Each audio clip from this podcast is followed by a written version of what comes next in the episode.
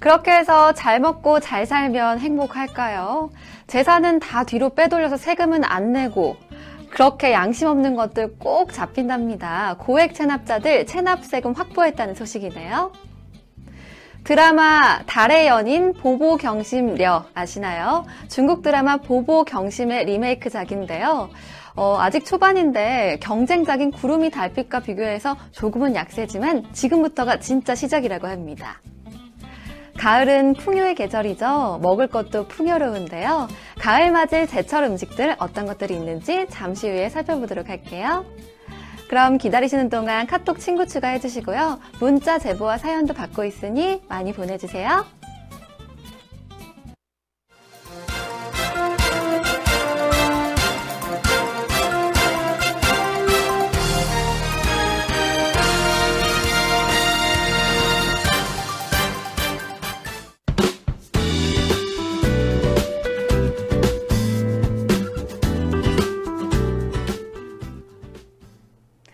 낮에 깜짝 놀라셨죠? 저도 우산이 없어서 정말 놀랐습니다. 곳곳에 비가 내린 곳이 많았는데요. 백로도 지나고 완연한 가을을 알리는 비가 아닐까 싶습니다. 점점 더 성숙해지는 N뉴스 마켓. 오늘도 여러분께 도움이 되는 뉴스로 찾아갑니다. 자, 그럼 첫 소식부터 확인해 보세요.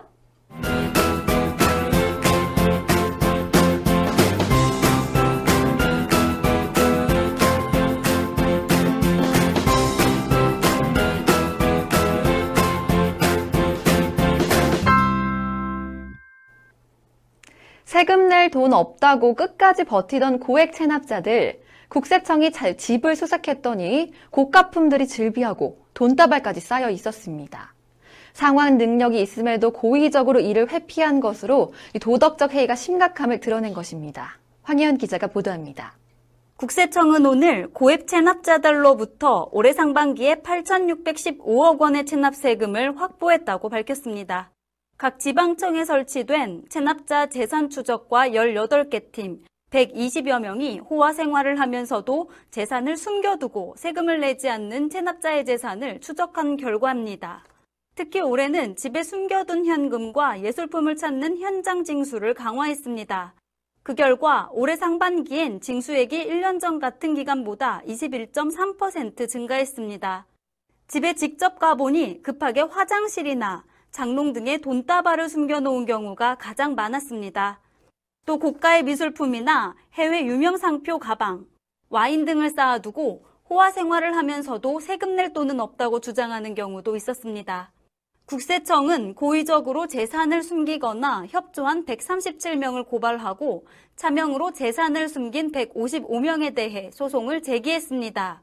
또 올해 연말에는 체납자 명단 공개 대상을 5억 원 이상에서 3억 원 이상으로 확대해 인터넷에 게시할 예정입니다. 국세청은 아울러 은닉 재산을 신고하면 징수에게 최대 15%의 보상금이 지급된다며 적극적인 신고를 당부했습니다.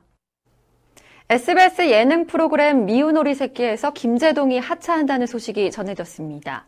이에 최근 사드 배치 문제 등 사회적 이슈에 목소리를 낸 김재동에 대한 외압 논란이 일고 있는데요. 보도에 김한나 기자입니다. 미운우리 새끼 측은 오늘 김재동의 하차 소식과 관련해 김재동이 스케줄이 맞지 않아 촬영에 참여하지 않았지만 하차는 아니다라고 밝혔습니다. 앞서 김재동은 김건모 허지웅과 함께 미운 우리 새끼 파일럿 방송에 참여해 정규 편성이 되면서 첫 촬영에는 함께 했는데요. 이후에는 스케줄상의 문제로 촬영하지 않았습니다. 이에 제작진은 김재동이 프로그램에서 완전히 하차한 것은 아니며 언제든 스케줄이 맞으면 다시 출연할 수 있다고 설명했습니다. 관계자에 따르면 지난 7월 방송된 파일럿 촬영분 이후 김재동의 추가 촬영은 이뤄지지 않았습니다. 정규 편성 이후 김재동이 처음이자 마지막으로 모습을 드러내는 9일 방송분 또한 파일럿 당시 촬영된 것입니다. 앞서 일각에서는 사드 배치 반대 의견을 공개적으로 피력한 그에 대한 보복성 하차가 아니냐는 시선을 보냈으나 관계자는 정치적인 문제와는 관련이 없다고 부인했습니다. 김재동은 지난달 5일 경북 성주에서 열린 한반도 사드 배치 철회 집회에도 참가한 바 있습니다. 애플이 오늘 신제품 스마트폰인 아이폰 7과 아이폰 7 플러스를 공개했습니다. 카메라 기능이 향상되고 방수와 무전 충전 기능이 강화됐지만 혁신은 없었다는 평가도 나옵니다. 관련 소식 황희연 기자입니다. 공개된 새로운 아이폰 7 시리즈는 전 모델에 비해 카메라 기능이 크게 좋아졌습니다. 화면 크기가 4.7인치인 아이폰 7의 카메라에는 지난해까지 5.5인치 대화면 모델에만 탑재됐던 흔들림을 보정해주는 광학적 이미지 안정화 기능이 추가됐습니다. 새 대화면 모델인 아이폰 7 플러스는 표준적 와이드 렌즈와 듀얼 카메라가 탑재돼 초점 거리를 조절하며 최대 2배까지 광학 줌도 가능합니다. 멀리 있는 사물도 선명하게 찍을 수 있는 것입니다. 그동안 루머를 통해 알려진 대로 아이폰 7 시리즈에서는 첫 아이폰부터 있던 누르는 홈 버튼과 3.5mm 헤드폰 잭이 없어졌습니다.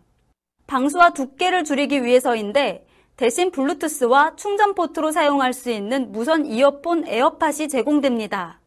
양쪽 귀에 하나씩 꺼는 방식인 에어팟은 블루투스와 유사하지만 전력 소모가 더 적은 자체 개발 무선칩과 관련 기술을 이용하며 아이폰과 애플워치에 자동으로 연결됩니다. 신제품은 오는 9일부터 사전 주문이 가능하며 일주일 뒤인 16일부터 정식 판매가 시작됩니다. 하지만 아이폰 7 1차 출시국은 미국, 중국, 일본 등 총 28개국이며 우리나라는 1차 출시국에서 제외됐습니다. 한국 출시는 10월 중순에서 11월이 될 전망입니다. 가격은 32GB 모델 기준 649달러, 우리나라 돈으로 약 70만 7천 원에 책정됐습니다. 국내에서는 새 아이폰 7에 대한 혁신의 기대치가 높은 상황이었지만 막상 제품이 공개되자 기대에 못 미친다는 평이 이어지고 있습니다. 삼성증권은 하드웨어 개선점과 모바일 운영체제에 대해 새로운 혁신이 없다고 분석했습니다. 그리고 출시 전 소문이 무성했던 세배 옵티컬 줌 등이 빠지고 새로운 색상인 제트 블랙이 128GB와 256GB 용량에 한정된 점 등이 아쉽다고 지적했습니다. NH투자증권도 삼성전자 등 경쟁 관계에 있는 스마트폰 업체에 위협적이지 않을 것으로 전망했습니다. 야구 해설가 하일성 씨가 오늘 오전 자신의 사무실에서 숨진 채 발견됐습니다. 하 씨의 갑작스러운 죽음은 많은 이들에게 충격을 주고 있는데요. 보도에 김한나 기자입니다. 서울 송파경찰서에 따르면 하 씨는 이날 오전 7시 56분쯤 서울 송파구 삼전동에 위치한 자신의 사무실에서 목을 매 숨진 채 발견됐습니다. 현장에서 유서는 발견되지 않았지만 하 씨가 사망 직전에 아내에게 사기 혐의로 피소된 것에 대해 억울하다, 사랑한다 등의 문자 메시지를 남긴 것으로 전해졌습니다. 앞서 하 씨는 지인으로부터 5천만 원을 받은 혐의로 지난 7월 불구속 기소돼 재판을 받아왔습니다. 지인으로부터 아는 사람의 아들을 프로야구단에 입단시켜 달라는 청탁을 받았지만 무산되면서 고소를 당한 것인데요. 하 씨는 이에 대해 빌린 돈이라고 밝혔지만 실제로는 자신의 채무 해결을 위해 쓴 것으로 알려졌습니다. 그는 입건됐을 당시 부동산 사기로 빌딩을 날린 뒤 양도세만 떠안아 이를 갚다 보니 경제적으로 어려움을 겪었다며 집과 차를 모두 팔고 빚을 얻어 세금을 냈다고 토로했습니다. 하 씨는 또 같은 달 아내의 음주운전을 방조한 혐의로 경찰 조사를 받기도 했습니다. 그는 지난해 11월에는 있지도 않은 강남에 위치한 빌딩을 내세워 돈을 빌린 뒤 갚지 않아 고소를 당했습니다. 당시 경찰은 지인에게서 3천만 원을 빌리고 갚지 않은 혐의로 하 씨를 불구속 입건해 검찰에 송치했습니다. 검찰은 하 씨에 대해 그가 경제적 빈곤과 사회적 명예 손상으로 인해 극단적인 선택을 한 것이 아닌가 추정하고 있습니다. 또 타살 정황이 없는 것으로 파악하고 유족과 지인을 상대로 정확한 사망 경위를 조사 중입니다. 코스닥 상장법인 아리온 테크놀로지와 포괄적 주식 교환을 체결한 한국전통의학연구소가 거침없는 행보를 이어가고 있습니다. 이번엔 한국전통의학연구소의 자회사 주식회사 메가바이오가 최근 원회탕전을 개설해 이목을 집중시키고 있는데요. 관련 소식에 백상일 기자입니다. 메가바이오는 원회탕전에서 정제, 탕제와 환제 및 산제 등 다양한 한방 처방의약품을 제조할 수 있게 돼 전국의 한방병원, 한의원 등의 한방 처방의약품을 유통할 수 있는 기반을 구축했습니다. 메가바이오는 제1공장의 GAP 및 HGMP 기반의 우수 한약재 생산 시설과 제2공장의 원해탕전 개설로 한약재 및 처방의약품의 제조 및 유통 시스템을 모두 갖추고 수익 구조를 다각화했습니다. 이번에 개설한 원해탕전은 의약품 제조시설로 준공한 제2공장에 탕전실을 개설, 정제, 캡슐, 환제 및 산재의 생산이 가능한 시설을 갖췄습니다. 또한 농가 및 장목반으로부터 수미한 약용 작물의 생산, 가공, 유통에 이르기까지 한약재 제조 및 품질 관리 기준을 통과한 검증된 한약재를 사용함으로써 보다 철저한 품질 관리 운영 시스템을 마련했습니다. 이에 따라 정부로부터 인증받은 우수 한약재 유통 지원센터의 원물 가공 시스템과 정제, 캡슐, 탕제, 산제, 환제 등 한방 처방 제제를 가공, 제조할 수 있는 원예 탕전 시스템이 융합된 새로운 유통 패러다임으로 전국의 한방병원 및 한의원 등에 제품을 공급하는 체계를 구축함에 따라 한방의 과학화, 표준화를 통한 한방 산업 발전에 기여할 것으로 기대됩니다.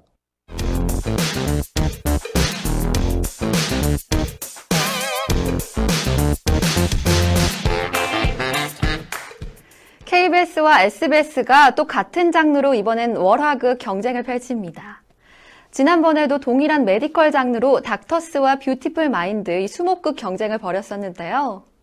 닥터스의 압도적인 승리로 왕좌를 차지했던 SBS가 이번엔 중국에서 선풍적인 인기를 끌었던 보보 경심의 리메이크작 달의 연인 보보 경심 려로 2차전 또한 압승을 예언했습니다. 그런데 초반이긴 하지만 예상과 조금 다른 양상을 보이고 있습니다.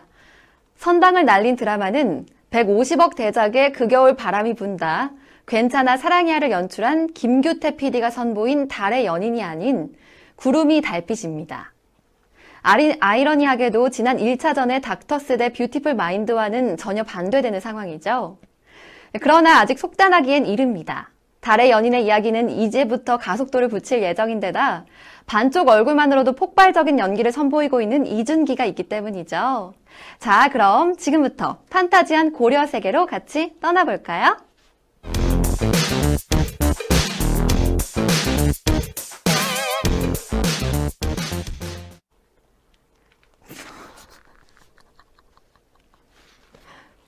달의 연인은 고려 태조 이후 황권 경쟁 한복판에 서게 되는 황자들과 개기일식 날 고려 소녀 해수로 들어간 현대 여인 고하진이 써내려가는 사랑과 우정, 신의의 궁중 트렌디 로맨스입니다.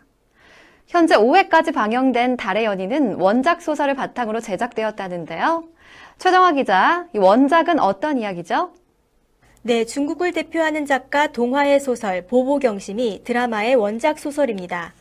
중국 국민 드라마로 불릴 만큼 사랑받았던 이 드라마가 설정한 줄거리는 판타지인데요. 교통사고로 정신을 잃은 여주인공이 300년 전 청나라 강희제 시대로 거슬러 올라가 탄생하게 되고 황실 권력을 둘러싼 정치적 암투에 휘말린다는 스토리입니다. 한국 드라마로 리메이크되면서 작품의 배경이 고려시대로 변경된 거네요. 달의 연인에는 구구달이 따라올 수 없는 차별점이 있습니다. 그들이 사는 세상과 그 겨울 바람이 분다를 연출한 김규태 PD의 작품답게 극대화된 영상미가 시선을 끌고 있는데요. 최정화 기자가 달의 연인에서만 볼 수 있는 몽환적인 화면을 보여드리겠습니다. 섬세한 연출로 그려낸 고려시대는 보다 화려하고 이국적으로 표현돼 신비로운 한 폭의 수묵화 같은 분위기를 전달했습니다. 특히 고려판 가을 동화라고 할 정도로 아름답게 연출된 해시 부인의 마지막 씬은 안타까운 죽음마저 낭만적으로 그려내 시청자의 마음을 사로잡았는데요. 가을 동화에서 송승헌의 등에 엎인 채 죽음을 맞은 송혜교의 모습이 연상되는 이 장면은 마치 꿈속인 듯 아련한 영상과 눈 덮인 화양 풍경, 그리고 슬픔의 깊이를 담아낸 동공의 흔들림까지 클로즈업으로 표현했습니다. 정통 사극엔 없는 이질적 요소인 타임슬립과 21세기 여인 해수의 존재는 그게 자연스럽게 녹아듭니다. 1회에서는 21세기 하진이 절벽 물가에서 물에 빠진 남자아이를 구하려다 영혼이 고려시대 해수의 몸으로 들어가 왕자들 목욕탕에서 나오는 내용이 전개됐는데요. 당시 8 황자들이 함께 목욕 중이었던 황궁 목욕탕 다미원이 화제가 되고 있습니다. 달의 연인 속 황족들의 목욕 장소 다미원에는 어떤 이야기가 숨어 있을까요? 시청자들이라면 예상치 못한 이 장면에 눈을 번쩍 떴을 텐데요. 복근을 드러낸 채 목욕을 즐기는 황자들의 모습은 물론이고 다미원의 몽환적인 아름다움도 큰 즐거움입니다. 물 위에 떠다니는 장미꽃잎과 화려하게 늘어진 커튼, 목욕 후 걸치는 가운까지 온통 레드로 장식된 황후 유 씨의 개인 목욕탕은 그의 잔인하고 탐욕스러운 성격을 보여줍니다. 다미원은 중국 소설 원작인 작품을 고려시대로 녹여내기 위해 선택한 장치로 제작진이 공들여 만든 세트라고 합니다. 고려시대에 존재하고 있었던 목욕 문화에 집중해 다미원이라는 황궁 전용 목욕탕을 만들어냈는데요. 다미원의 오묘한 물빛은 여러 가지 입욕제를 섞어 만들어낸 색깔이라고 하네요. 표정만으로도 위험한 분위기를 전달했던 황후 유 씨의 다미원과 장난기 많은 여덟 황자들의 복근을 감상할 수 있었던 다미원. 정말 인상적인 공감입니다. 네, 이제 달의 연인을 이끌어가는 중심 캐릭터들 살펴보겠습니다. 네, 먼저 반쪽 얼굴만으로도 폭발적 연기를 선보이고 있는 주인공 왕소 역의 이준기입니다. 불량 씹어먹는 설레임 미소로 시청자들의 마음을 사로잡고 있는데요. 이준기가 맡은 사황자 왕소는 얼굴에 난 상처와 그 상처를 가린 가면은 다른 황자들과는 이질적인 캐릭터를 보여주는데요. 어릴 적 얻은 얼굴의 상처로 부모와 형제들에게 철저히 외면받아온 고독한 황자입니다. 어린 나이 친모 황후 유씨에 의해 상처를 입고 버려진 이 왕소는 스스로 그 누구도 범접할 수 없는 공포의 존재 늑대계로 자신을 지킵니다. 황자가 당연히 누려야 할 권리를 박탈당한 채 숱한 세월을 보냈던 만큼 그의 외로움과 그리움이 절절해 시청자들의 가슴을 울립니다. 이중기는 눈빛 하나로 왕소의 심경 변화를 연기합니다. 얼굴 가득 피칠갑을 한 채 이글이글 타오르는 눈빛을 통해 그의 내면 가득한 분노를 표현해내는데요. 그런 그가 헬수 앞에서는 경계를 풀고 웃음기 머금은 눈빛으로 변할 때는 마음이 풀어지는 변화를 느낄 수 있습니다. 얼굴 한쪽을 거의 다 가리고 눈빛 하나만으로 이런 감정의 교차를 표현해내는 건 역시 이준기가 아니면 힘들 것 같네요. 다음은 절제된 감정선으로 이준기와 극을 이끌어가는 강하늘입니다. 타인이 상처를 주지 못하고 차라리 자신이 상처를 입으려는 책임감 강한 선한 캐릭터 왕욱을 연기하는 강하늘 역시 감정을 억누르는 인물입니다.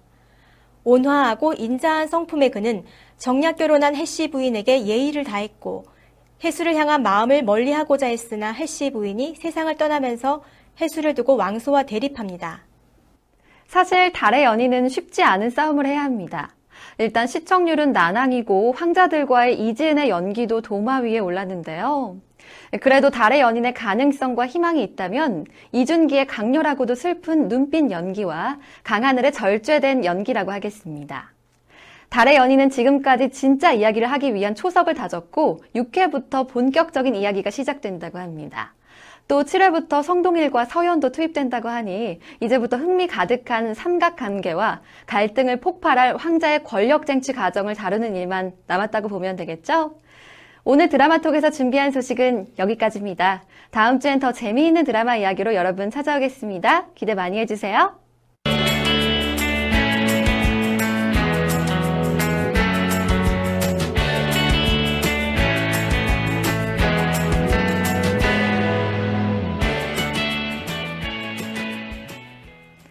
가을은 오곡이 익어가는 풍요의 계절입니다. 각종 음식들이 우리들의 식욕을 자극하기도 하는데요. 가을 이때 아니면 맛볼 수 없는 제철 음식들 무엇이 있을까요? 사실 다이어트가 걱정되긴 하지만 그래도 맛있게 먹으면 0칼로리 아시죠? 그래서 오늘 톡톡 생활정보에서는 가을 제철 음식에 대해서 알아보도록 하겠습니다. 무엇이 제철인지 어떻게 먹는 것이 맛있는 건지 쏙쏙 알려드릴 테니까요. 한눈 팔지 마시고요. 네, 백상희 기자, 가을에는 어떤 맛있는 제철 음식들이 있을까요? 네, 가을하면 생각나는 제철 음식들은 많은데요. 그만큼 맛있는 음식들이 많다는 얘기입니다. 가장 먼저 말씀드릴 식재료는 바로 꽃게입니다. 꽃게는 9월부터 10월이 제철인데요. 게는 지방이 적고 단백질이 많은 식품입니다. 필수 아미노산도 풍부해서 성장기 어린이들의 건강식으로도 손색이 없는데요. 허약 체질이나 나이 드신 어른들에게도 참 좋습니다. 딱딱한 껍질 속에 통통하게 살이 오른 꽃게. 정말 맛있을 것 같은데요. 이 꽃게를 맛있게 먹으려면 일단 처음부터 좋은 꽃게를 고르는 것이 중요하지 않나요? 그렇습니다. 다른 재료들도 마찬가지겠지만 꽃게는 좋은 꽃게를 고르는 것이 먼저입니다. 좋은 꽃게를 고르는 요령이라면 다리가 단단하게 붙어 있고 뻣뻣한 것이 좋습니다. 또 배가 단단하고 묵직한 것을 골라야 하는데요. 손가락으로 눌렀을 때 탄력이 있다면 오케이입니다. 좋은 꽃게 고르는 요령 잠깐 살펴봤는데요. 자, 그럼 맛있게 먹는 방법도 따로 있겠죠? 제철 음식이라 어떻게 먹어도 좋겠지만 추천하는 게 있다면 어떤 게 있을까요? 게는 삶아서 초간장에 찍어서 먹을 수도 있는데요. 조금 더 푸짐하게 먹고 싶다면 찜이나 탕으로 조리해 먹으면 맛있는 게 요리를 만날 수 있습니다. 꽃게찜은 꽃게와 각종 채소, 갖은 양념을 한데 넣어 익혀주는 것인데요. 포인트는 콩나물입니다. 콩나물을 듬뿍 넣어주면 아삭한 식감이 입맛을 더욱 붙돋워줍니다. 요리를 할 때에는 먼저 꽃게를 솔로 깨끗하게 씻어서 등껍질과 몸을 분리한 뒤 아가미를 제거해줘야 합니다. 분리된 몸통은 통째로 사용해도 되고 적당한 크기로 잘라 요리해도 되는데요. 보통은 4등분으로 조리하는 것이 일반적입니다. 그리고 미더덕도 깨끗이 씻어서 꽃게와 함께 준비해 주시고요. 콩나물과 양파, 대파를 씻어서 함께 준비합니다. 이제는 양념장을 만들어야 하는데요. 꽃게 두 마리를 기준으로 고춧가루 3큰술, 다진 마늘 1큰술, 설탕 1작은술, 물 1컵이 들어갑니다. 여기에 액젓이나 다시마 등을 첨가하는 것도 가능합니다. 재료가 준비됐으면 꽃게와 미더덕, 콩나물을 함께 냄비에 넣고 익히기 시작합니다.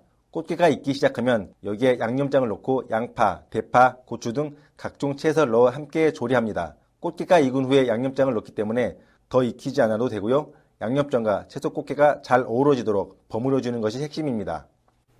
말로만 설명을 들어서 이게 진짜 맛있는지 직접 먹어봐야 되겠지만 꽃게찜 시식은 일단 다음 기회로 남겨두고요. 아 그러면 다음엔 꽃게탕인가요?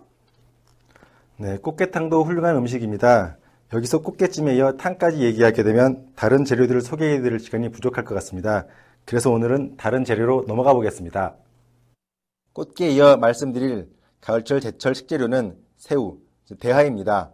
대하는 9월부터 12월까지가 가장 맛있을 때인데요. 성장 발육과 피부 미용에도 좋은 고단백 저지방 식품입니다. 건강 기능성 식품인 키토산도 풍부하게 들어있습니다. 네, 이번엔 새우군요. 꽃게도 그렇지만 새우도 좋은 것을 골라야 할 텐데요. 새우를 고를 때는 어떤 새우를 골라야 될까요? 새우는 몸이 투명하고 윤기가 나는 것이 좋습니다.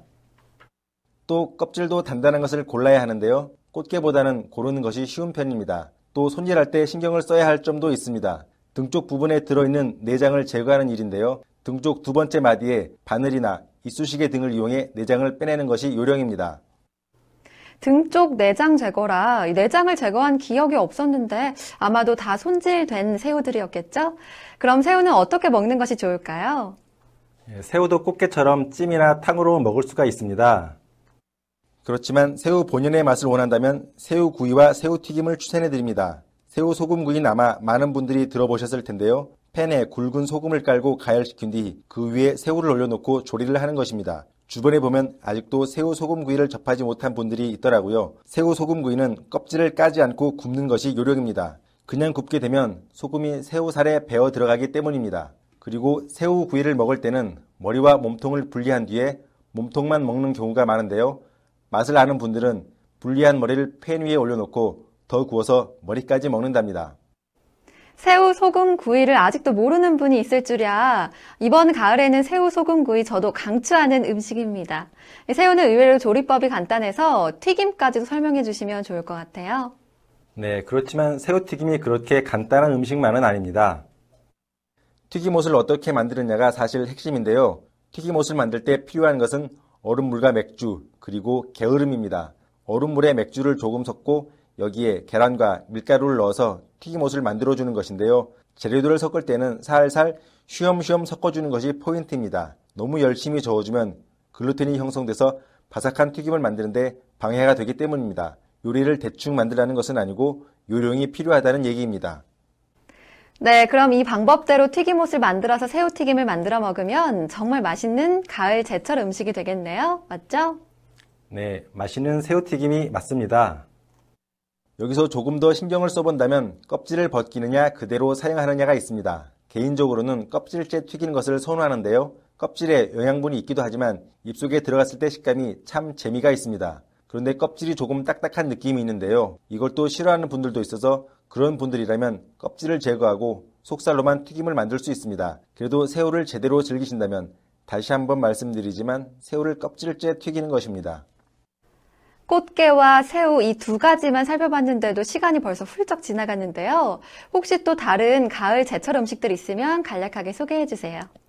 네, 가을철에 맛있게 먹을 수 있는 제철, 제철 음식들은 꽃게와 새우에 대해서 말씀드렸습니다. 이 밖에도 옥수수, 고구마, 홍합, 그리고 빼놓을 수 없는 전어, 가을 대표 과일 사과 등 풍부한 식품이 우리를 기다리고 있습니다. 네, 듣기만 해도 침이 꿀꺽 넘어가는데요. 꽃게탕을 끓이는 동안 바로 튀겨낸 바삭한 새우튀김과 전어구이를 먼저 먹고 후식으로 사과로 마무리한다면 정말 맛있는 가을철 한상이 되겠네요. 백상일 기자 오늘 얘기 잘 들었습니다.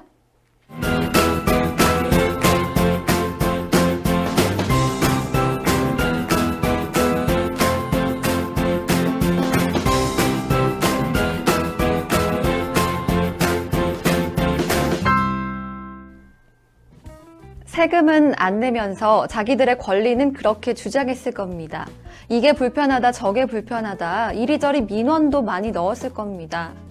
속이 꼬여서 저만 이렇게 생각하는 걸까요? 돈이 있으면서 호화 생활을 누리면서 세금 낼 때만 돈이 없는 척. 그렇게 양심을 송두리째 뽑아버리고 사는 사람들이 있다는 사실이 너무도 화가 나는데요.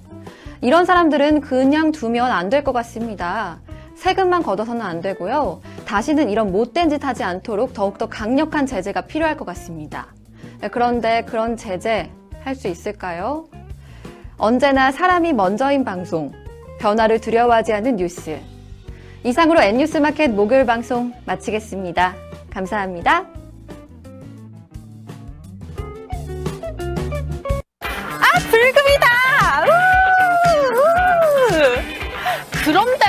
아무리 불금이라지만 밖에서만 놀면 재미있나요? 불금보다 더 뜨거운 뉴스가 여러분을 기다리고 있다고요. 바로 저 정리영과 함께하는 N뉴스 마켓. N뉴스 마켓 잊지 마세요. 새삼 참 복잡하죠. 알아야 될 것 많은데 모두 다 알 순 없고 그리고 뉴스는 왜 또 이렇게 많은 건지 그 뉴스들 중에서 꼭 알아야 될 뉴스 없나 고민하셨다면은 저 박윤미를 찾아주세요. 금요일 N 뉴스마켓 2부에서 주간 뉴스 해부 애드립쇼가 여러분들을 기다리고 있습니다. 가장 인기 있는 뉴스와 이야기거리가 많이 됐던 뉴스들을 꼽아서 여러분들과 해부해 보도록 할게요. 또 SNS를 통해서 실시간으로 궁금증을 해소해 드리도록 하겠습니다. 금요일 N 뉴스마켓 2부 놓치지 마세요.